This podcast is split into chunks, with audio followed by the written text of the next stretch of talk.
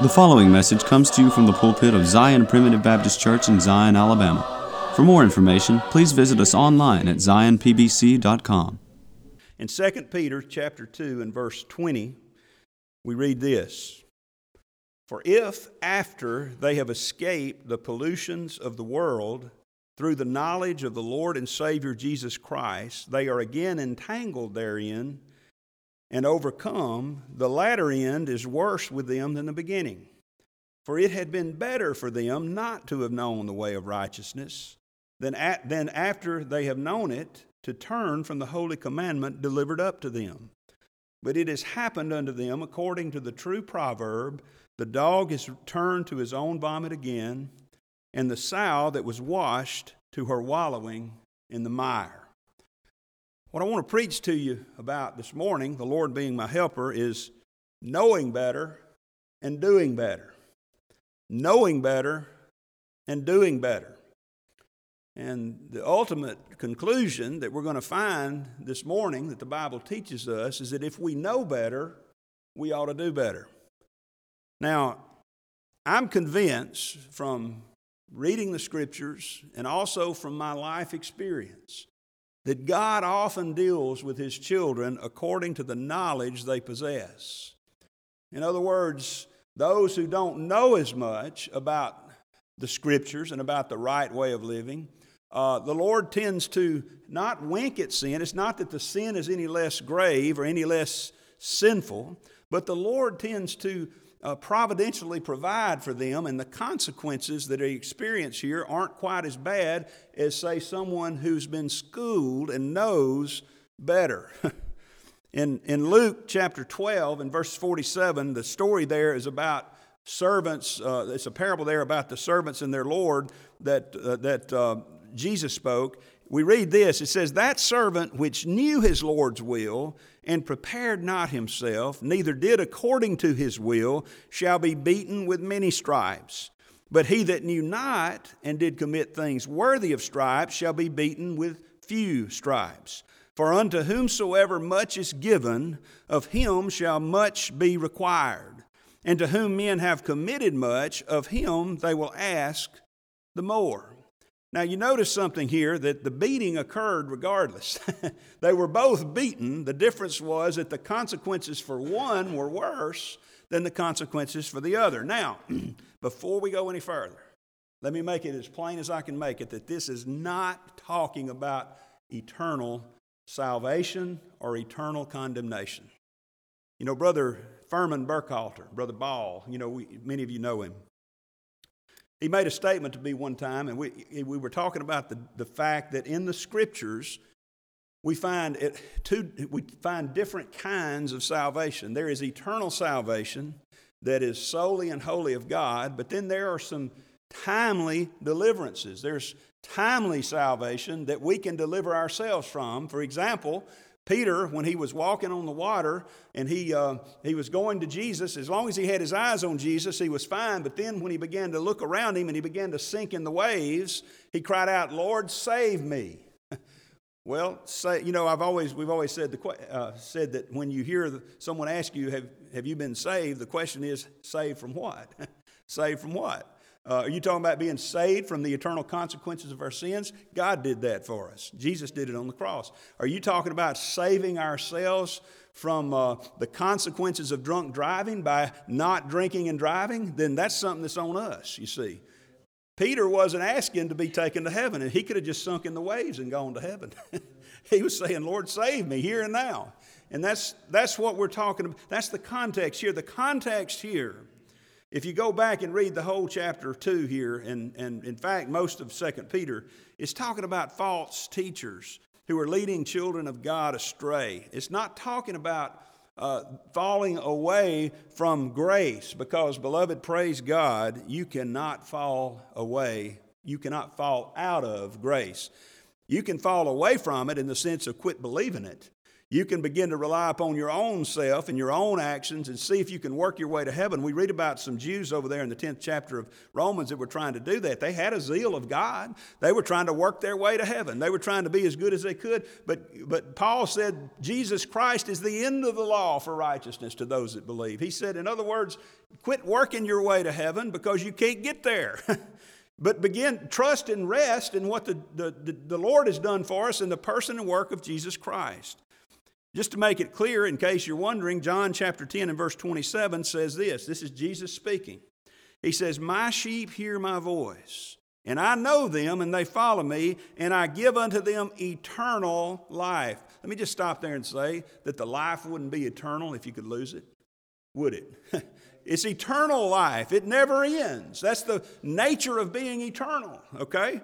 So he says, they shall, he says, I give unto them eternal life, and they shall never perish, neither shall any man pluck them out of my hand.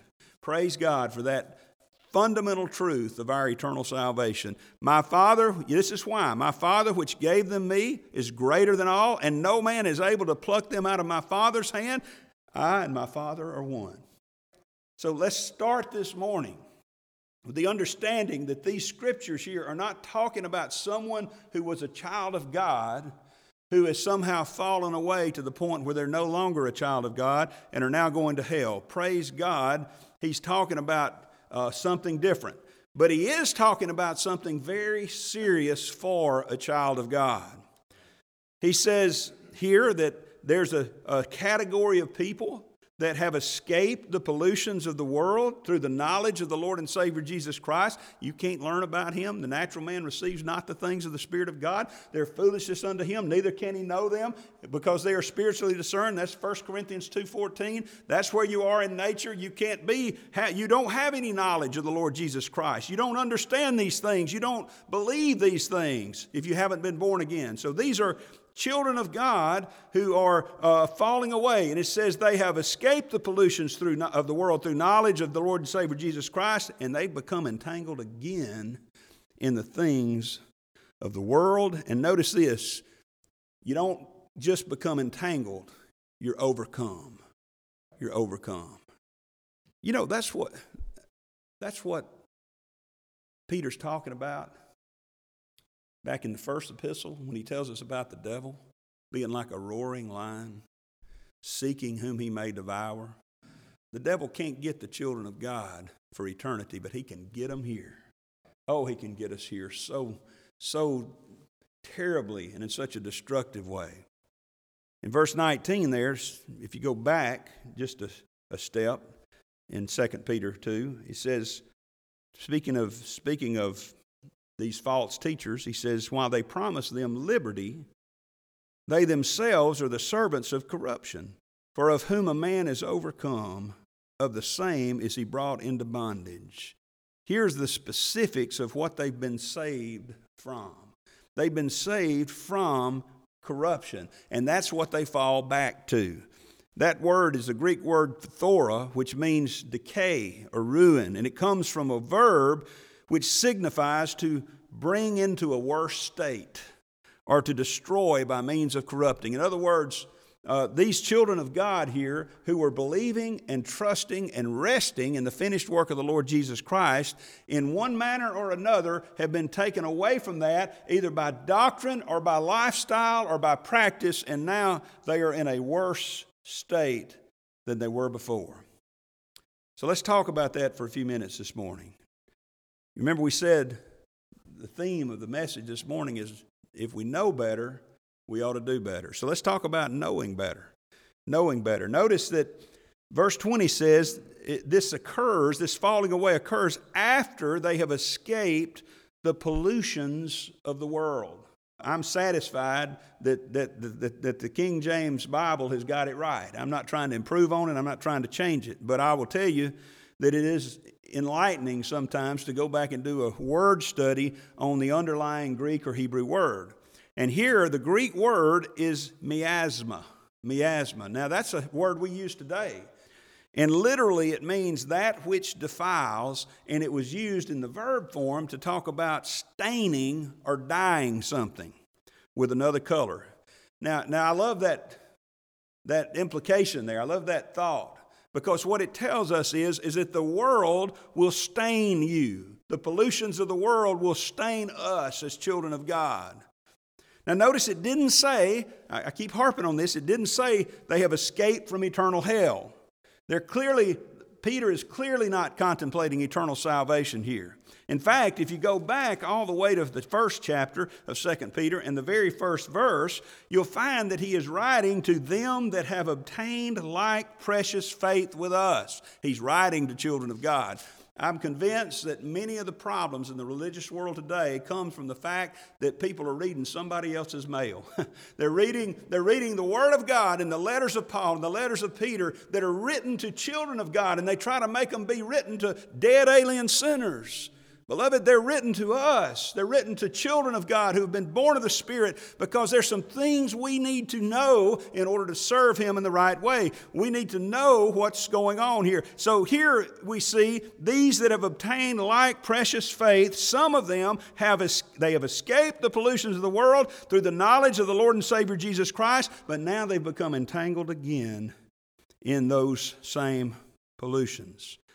Now notice how they escaped through knowledge. Through knowledge. I know you've heard me say it, and probably Brother Buddy too, and I know Brother Tim has said it many times. Our battle in the church of the living God is for the minds of God's people. God won the battle of the heart when He born us again, when He gave us a new birth. That's the, you know, I can't, I can't give you a new heart. You can't work it up within yourself to get you a new heart. We we preached about that recently about what the new birth how that it's like the, the womb, it's like being born, it's like the water, it's, it's, it's by the Spirit, it's like the wind, it's, it blows where it wishes, and, it, and, it, and it, you can't tell where it's coming from. You can see the results. We also, as I've said many times, we don't believe in that old hollow log theory of the new birth that, that went around for some years that, that the new birth was like a rabbit running through a hollow log. It just ran through it and didn't leave anything behind. but I'll tell you, beloved, the new birth leaves something behind. It, if nothing else, it leaves a conflicted uh, child of God who may, if they're still trying to live in the world, then they're going to be in conflict the rest of their days. but it, is a, it makes a difference. I believe in the, I believe in the uh, conviction of sin, being convicted of sin, but it doesn't happen until you've been born again, you see. But anyway, here these that have escaped the pollutions of the world escaped it through knowledge. And not just any knowledge either. Verse 20 the knowledge of the Lord and Savior Jesus Christ. You know, that's kind of a, a big topic. I, I, I promise you, I'm not going to try to just start preaching on it now because we'd be here all day. We'd be preaching all afternoon and into the night and into next week and probably never would quit preaching because there's so much contained here but let's just let's just understand that there's some basic truths that we need to know about the Lord Jesus Christ. Back over in 1 Corinthians chapter 15, Paul begins to write here, and that's that great resurrection chapter. Chapter 15 is known more than anything else for the encouraging conclusion that the resurrection is coming. But he starts off this way in verse 1 of 1 Corinthians 15. He says, Moreover, brethren, I declare unto you the gospel. Now, stopping right there, just remember what gospel means. It means good news. The Greek word meant good news. The Hebrew version of it meant good news. And praise God, the English version, which is all we really need, means good news. The gospel. You know, what we preach here is good news. Now, I realize there's some bad news caught up in it. The bad news is, is that you're a sinner and can't save yourself. And I have heard men who preach harp only on that. I've heard men who preach talk about how sorry and low down we are, and praise God we are. We need to know that. We are worms and we are nothing and less than nothing. And you and I need to understand that all our righteousnesses are as filthy rags, and there's nothing in us, there's none that doeth good, no, not one. We're all an unclean thing. I could go on and on and on, but you get the point. But the good news is, is that the Lord Jesus Christ was a perfect man. He did all things well. He lived a perfect life. He came down here and he became a man. He, he didn't just fill the body of a man, he was fully man, even at the same time being fully God. But he came down here and he did what you and I couldn't do, which was keep the law to a jot and to a tittle. The jot there, a reference to the Hebrew letter yod. The little Hebrew letter yod is the smallest little tick mark of a letter. It's the smallest letter in the alphabet. He kept it to a jot or a yod and to a tittle. A tittle was a little uh, pronunciation type punctuation mark. There was just a wispy little mark there that was used to, to sort of designate what, uh, uh, how they were to read these scrolls back in ancient Hebrew. You know what? He kept all of that. Have you kept all of that? Have you been able to keep? Let me ask you this have you just kept all the laws of the state of Alabama? Now, don't raise your hand and confess. We're not a, I'm not a cop and you're not a defendant. I've been there before, but not now. have you kept it? Did you, did you drive 56 miles an hour in a 55 zone on the way to church? Don't raise your hand. I don't want to write you a ticket, okay? But my point is this we can't keep it. And if we can't keep it all, we're never going to be credited with keeping any of it. James tells us that if you, if you offend in one regard, you know what you are? You're a lawbreaker. Beloved, we're lawbreakers, but the Lord Jesus Christ kept it for us. That's the beauty of grace. That's the good news. That's the knowledge that we have here. And because of what He did, there's some things we ought to do. Not in order to avail ourselves of the righteousness that is in Christ, that righteousness has to be imputed to us. It has to be given to us. We have to be deemed righteous. You know, we're never going to be righteous until we get to heaven. But because of the Lord Jesus Christ living a righteous life and dying a sinner's death, isn't that something? that just blows my mind. The Lord Jesus Christ lived a perfect life. And yet, when he hung on the cross, he didn't just take sin on him, although he did in a sense, but he actually became sin for us. Just, just think about in general the things. I'm sure you're like me. I think about my life. I, I think about the bad things I've done. You know, I, sometimes the devil brings them back to my mind and afflicts me with them to the point of getting depressed about it. Just think about the, the sins you can think of in your life that you've done. When Jesus was hanging on the cross, he was you. He was that. He was he had become that sin on your behalf. You know, as I said, because of what Jesus did, there's some things we ought to be doing. We ought not to be sinning like we have. We ought to remember that every sin we commit is another sin that Jesus had to pay for. Now, He's paid for it. But you know, there ought to be a difference. our knowledge, when we know these things, it ought to make a difference in our lives. Some, someone, I heard this, you've heard the story, I've told it before where that uh, there are people that accuse us sometimes and say, well, if I believe the way you did, I'd live any way I wanted to. I'd go out and sin all I wanted. Elder Sonny Piles, who I've quoted many times from this pulpit, as you and I've shared this with you too, but I'll share it again. He said a woman came to him one time and said, Brother Sonny, um, I just tell you, if I believe the way you did, I'd sin all I wanted to. He said, Lady, I got you beat. He said, I believe the way I do, and I sin more than I want to.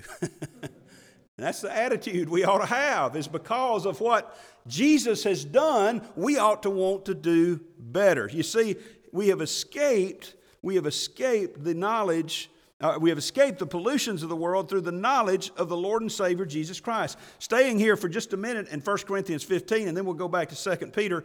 He says, Moreover, brethren, I declare unto you the gospel which I preached unto you, which also you have received, and wherein ye stand, by which also ye are saved, if you keep in memory what I preached unto you, unless you have believed in vain. I don't have time to preach on this this morning, but understand again, here's a place where we need to ask the question saved from what?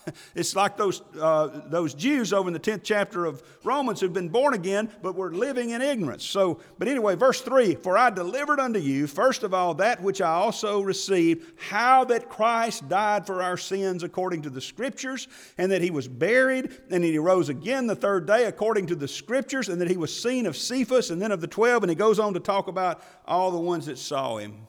But here's what he's saying. You now, Peter is saying, you now know about what Jesus did for you. You're not ignorant in the world. You know, there's a lot of sheep of God. There's a lot of children of God who've been born again, who are struggling out in the world, who don't know the things that you know, child of God. If you've been raised in the church, if you've been raised in the truth of God's grace, there's a lot of people that don't know what you know now. And as we've already seen, to whom much is given, much is required. We'll come back to that in a moment. Going back to 2 Peter 2. Notice he says, They have escaped the pollutions of the world through the knowledge of the Lord and Savior, Jesus Christ. In verse 21, we read about something else that they know. It says, For it had been better for them not to have known the way of righteousness. Now, I want to flip that and point out that they knew the way of righteousness. So they have the knowledge of the Lord Jesus Christ and they know how they ought to live based upon that knowledge. You see, the knowledge of the Lord Jesus Christ includes the knowledge of how that we ought to live because we are one of his children. Back, you know, John 14, 6, he said, I am the way, the truth, and the life. And I want to say to you, we often hear people talk about practical Christianity and doctrinal Christianity. There's really no such thing. There's just Christianity, okay? It's both doctrinal and practical, and all doctrine is practical, and all practical, uh, all practice is based upon doctrine. See, it's all mixed in together.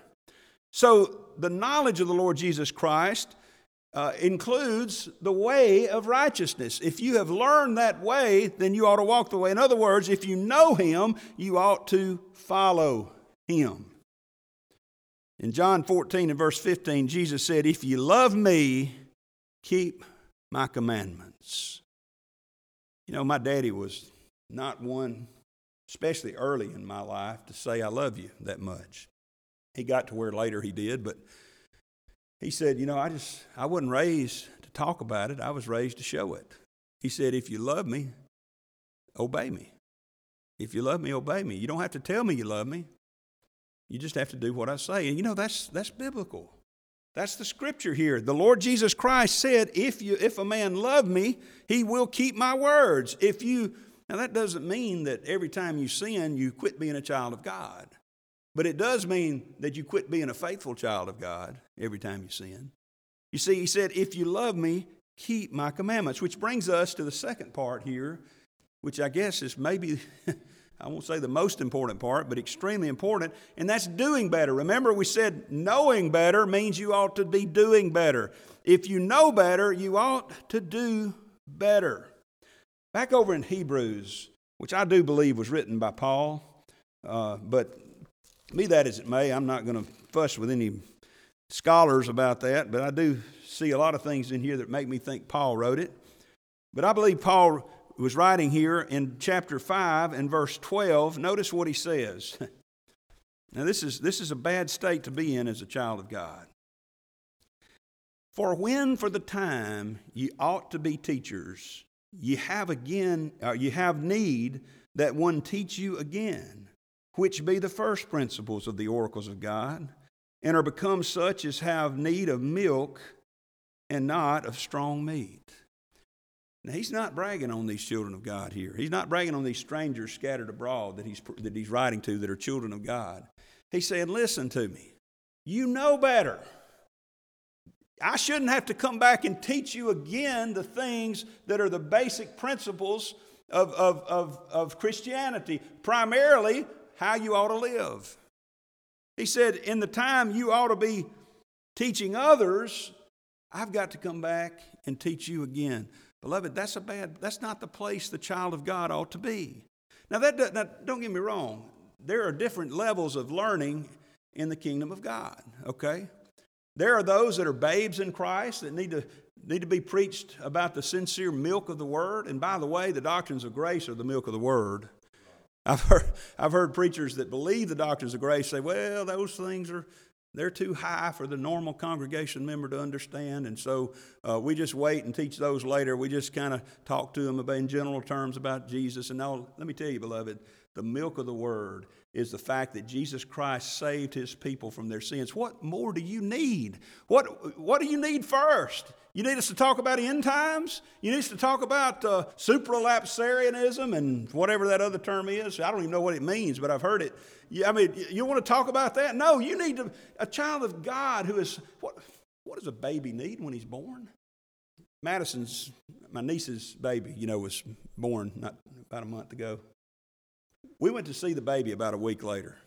Now, how foolish would you think I was if I took my calculus textbook from, from college and sat down with? Okay, little Lincoln, let me just tell you about limits and integrals and stuff like that. I mean, what does that baby need right now? The baby doesn't need to learn calculus. The baby needs nourishment. The baby needs taken care of. All those theological, uh, uh, complicated things, let me tell you, most of them aren't true anyway. You know what Paul said, and I believe it was in Colossians? He said, Don't be removed from the simplicity that is in Christ. We need simple teaching. We need simple worship. You know why we do things the way we do here? Because we don't want to complicate it. They didn't complicate it in the first century. They didn't have all kinds of events and I, you know i'm not criticizing the denomination they do that, that's not my place to criticize i'm just telling you that here that in the kingdom of god it ought to be simple it ought to be simple and the preacher ought to preach simply you ought to be able to understand what i'm preaching to you. And by the way, one of the reasons we all meet together, there ought to be something for the old ones to, to get from the sermon, but I also ought to be putting it down there where those little sheep can feed. And if I'm not doing that, I'm not doing my job, Brother Mackey. You see, the milk of the word is that Jesus Christ saved his people from their sins. You know what a baby needs when he's born? He needs to know he's got a mom and daddy that love him. He needs to know that they're there for him. Praise God. I'm telling you, child of God, if you've just been born again, if you've just been born of the Spirit of God, you got a daddy that loves you. He loves you better than any mama or daddy on this earth can ever love you. In fact, he says in one place, the psalmist says, When my father and my mother forsake me, then the Lord will take me up. Do you feel forsaken of your father and your mother? If you have a good father and mother, praise God. But if you don't, you've got a better father than any mother and father of this world. What more do you need? it's simple, isn't it? He tells us that when we know these truths, we ought to not be the ones that have to be taught them again. And you know, the truths of salvation bring with it the fact that we ought to live in a different way because we have been saved. In the book of Ephesians, you know, the first chapter is one of the greatest, strongest statements of the doctrines of grace that you'll ever find. Verse 3 says, Blessed be the God and Father of our Lord Jesus Christ, who hath blessed us with all spiritual blessings in heavenly places in Christ, according as he hath chosen us in him before the foundation of the world, that we should be holy and without blame before him in love, having predestinated us unto the adoption of children by Jesus Christ to himself, according to the good pleasure of his will, to the praise of the glory of his grace, wherein he hath made us accepted in the beloved. All that's one sentence. that's why I didn't stop. I could see Paul writing that, getting so excited. Oh man, I can't wait to get this out. Look at what the, and he could he was so excited he didn't even stop to put a comma or a period in there. but then over in chapter 2, he begins by telling us what's happened to us. He said, You hath he quickened or made alive who were dead in trespasses and in sins. And he goes on to tell us where we were.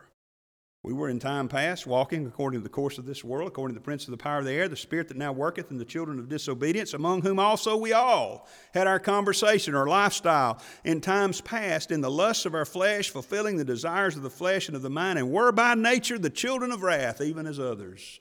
See, that's where you were. And by the way, when you were there, there's a lot of ways God took care of you. There's a lot of ways God providentially preserved you. If you live through that, then you can thank God for it. Okay? But then notice something happened. But God. Not but the preacher, not but the church, not but a prayer, not but a baptism, not but anything, but God, who is rich in mercy for his great love wherewith he loved us. If you ever see anything in the doctrines of grace other than the love of God, you miss the point. Even when we were dead in sins, hath quickened us together with Christ, by grace you're saved. And he goes on to talk to uh, talk about how we were raised up and how that we're saved by grace and not of works. And then verse 10, notice what he says. For we are his workmanship. If you sit here this morning as a child of God, having been born of the Spirit, you are the workmanship of God. Created in Christ Jesus to go live like we want to. Right? To go back and just slide back into the pollutions of the world and, and don't worry about it. Go along and get along because we're going to be in heaven one day. Is that what he says? you know better.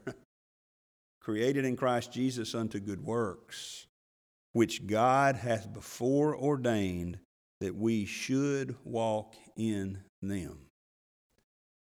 Now, one reason I'm not a believer in the absolute predestination of all things is because he didn't say shall here. If he'd said they shall walk in them, God makes himself responsible for that, and he's going to make us walk in it.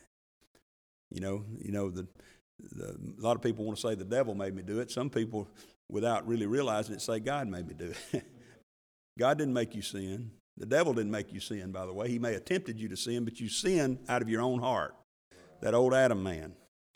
But notice what he says God has before ordained that we should walk in good works. In other words, if you know better, you ought to do better. If you know better, you ought to do better. You know, once you know better, God requires you to do better. I, want to I wanna take just a few minutes as we bring this to a close and, and, and look at a couple of examples, one being the Apostle Paul. One being the Apostle Paul, okay?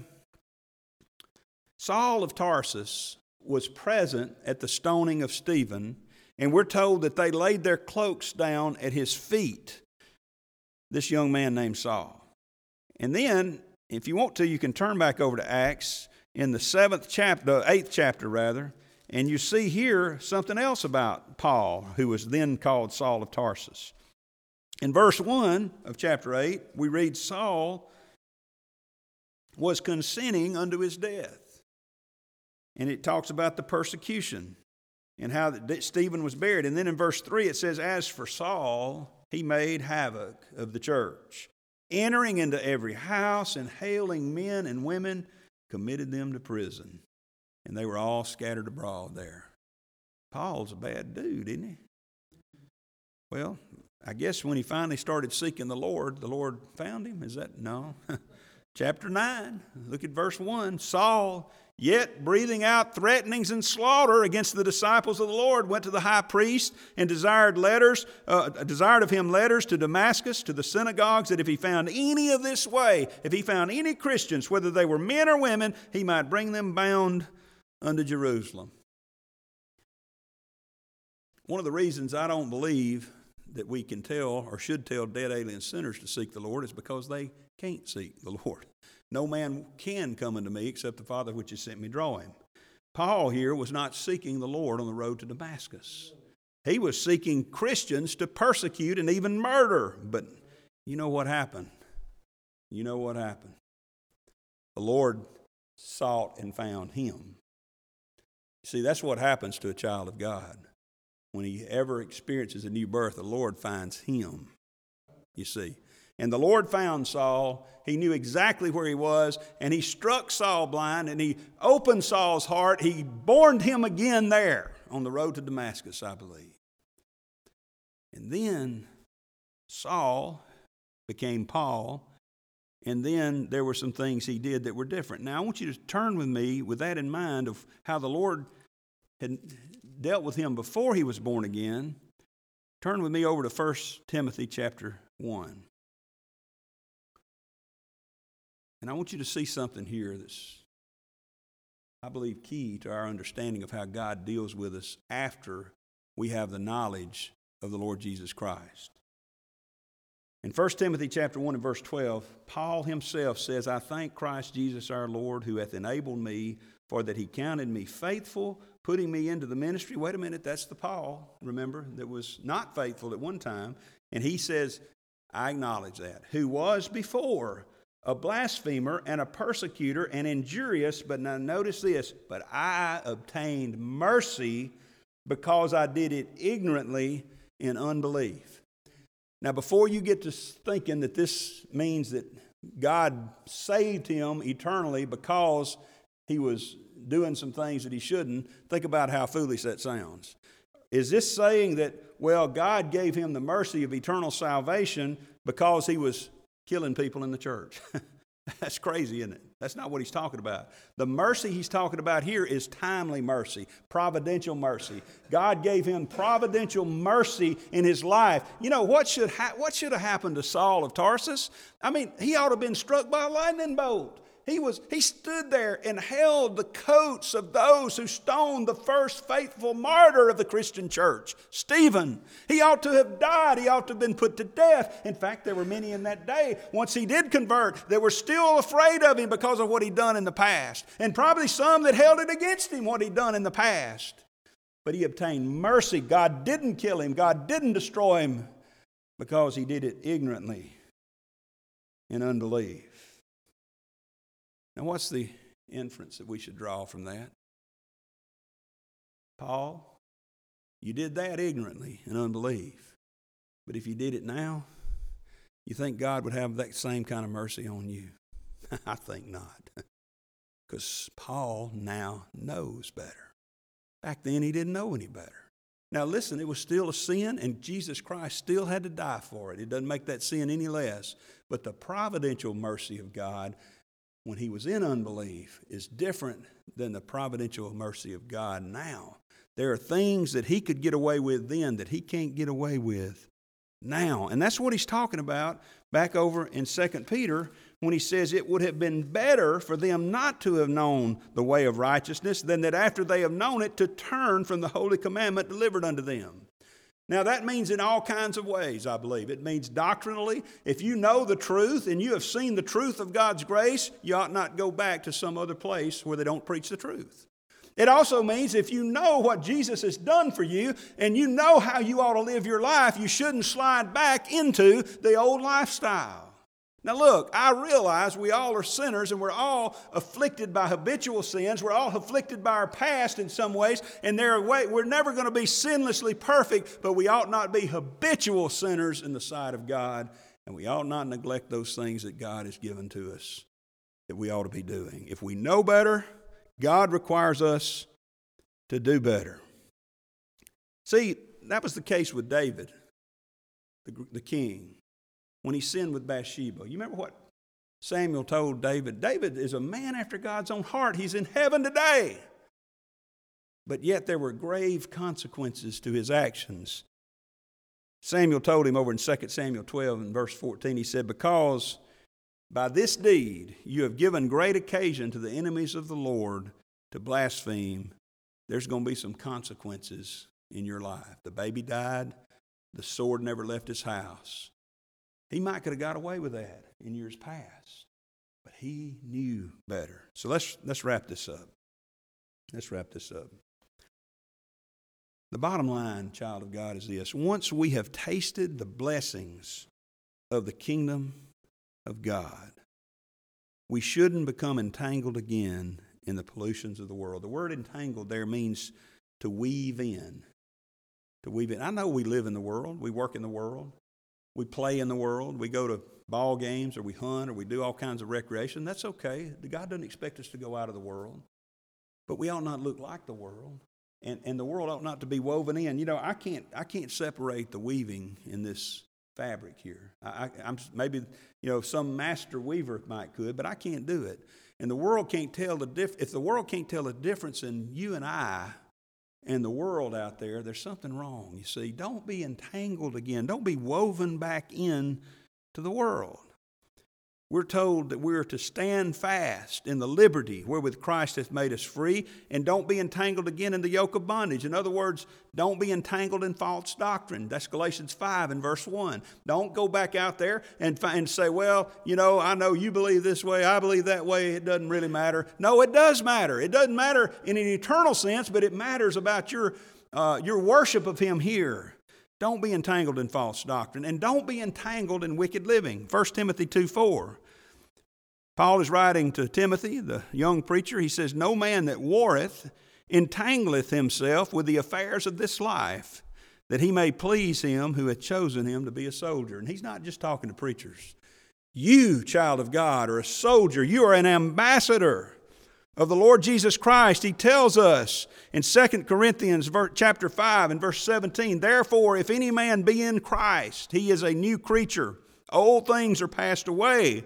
Behold, all things are become new. Is that your case? I trust that it is. I trust that that's why you're here, because you have been born again. There is a new creature. You are a new creature, a new creation. He says, And all things are of God, who hath reconciled us to himself by Jesus Christ, and hath given unto us the ministry of reconciliation. In other words, Christ has reconciled uh, his, the world of his people to himself, and now it's our job to preach that word of reconciliation. To wit, that God was in Christ, reconciling the world unto himself, not imputing their trespasses unto them, and hath committed unto us the world, the word of reconciliation. And now listen to this. Now then, we, not Paul, not Timothy, not Brother Buddy, not Brother Chris, we, all, all of us, everybody who's a child of God, we are ambassadors for Christ. As though Christ did beseech you by us, we pray you in Christ's stead, be ye reconciled to God. Now, now two things about that verse. You just said, we just said, Paul just said, that Christ had reconciled us, and now he says, You be reconciled. Is he saying there's some more work for you to do to become eternally reconciled? No. Christ did the eternal work. He said, Now you just be satisfied. God was satisfied with what Christ did. You be satisfied with what Christ did. You be reconciled to that. In other words, it's not going to take you out of the covenant of grace or put you in it but you need to rest in it, you see, what Christ did. And notice this you're an ambassador. That word is the Greek word presbuo, which comes from the root word presbyteros, which literally means an elder or to be a senior, but by implication, it means to act as a representative. That's what an ambassador is. An ambassador is not the president, but he represents the president in a foreign country. Beloved, you're not Christ, but you represent Christ in this foreign land that C.S. Lewis called the Shadowlands, this low ground of sin and sorrow. For he hath made him to be sin for us, who knew no sin, that we might be made the righteousness of God in him. He has a terrible description here in 2 Peter 2 for those of us, that, and we all do it from time to time. Let me just say this. Let me, let me, I should have said this to start with. You're looking at a man who, from time to time in his life, has slid back and become entangled in the things of this world and polluted by the, by the wickedness of this world. But it ought not be that way. We all have that problem. We all have that temptation. And he describes us as a dog turning to his vomit and a sow wallowing in the mire. Well, I don't know about you, but that's pretty gross. And I don't want to be a vomiting dog or a wallowing sow. And the bottom line is this, beloved. What he's saying to us is if we know better, we ought to do better. And when we know better, God doesn't let us get away with not doing better like He did when we didn't know better. We need to remember that because remember, as John Morgan preached to us a few weeks ago, our God is a consuming fire. He's able to deal with us and chasten us in ways that are better than the ways that we chastened our own children. I hope this has been helpful to you this morning. Just remember if we know better, we ought to do better. We thank you for listening to today's message. For more information, please visit us online at zionpbc.com.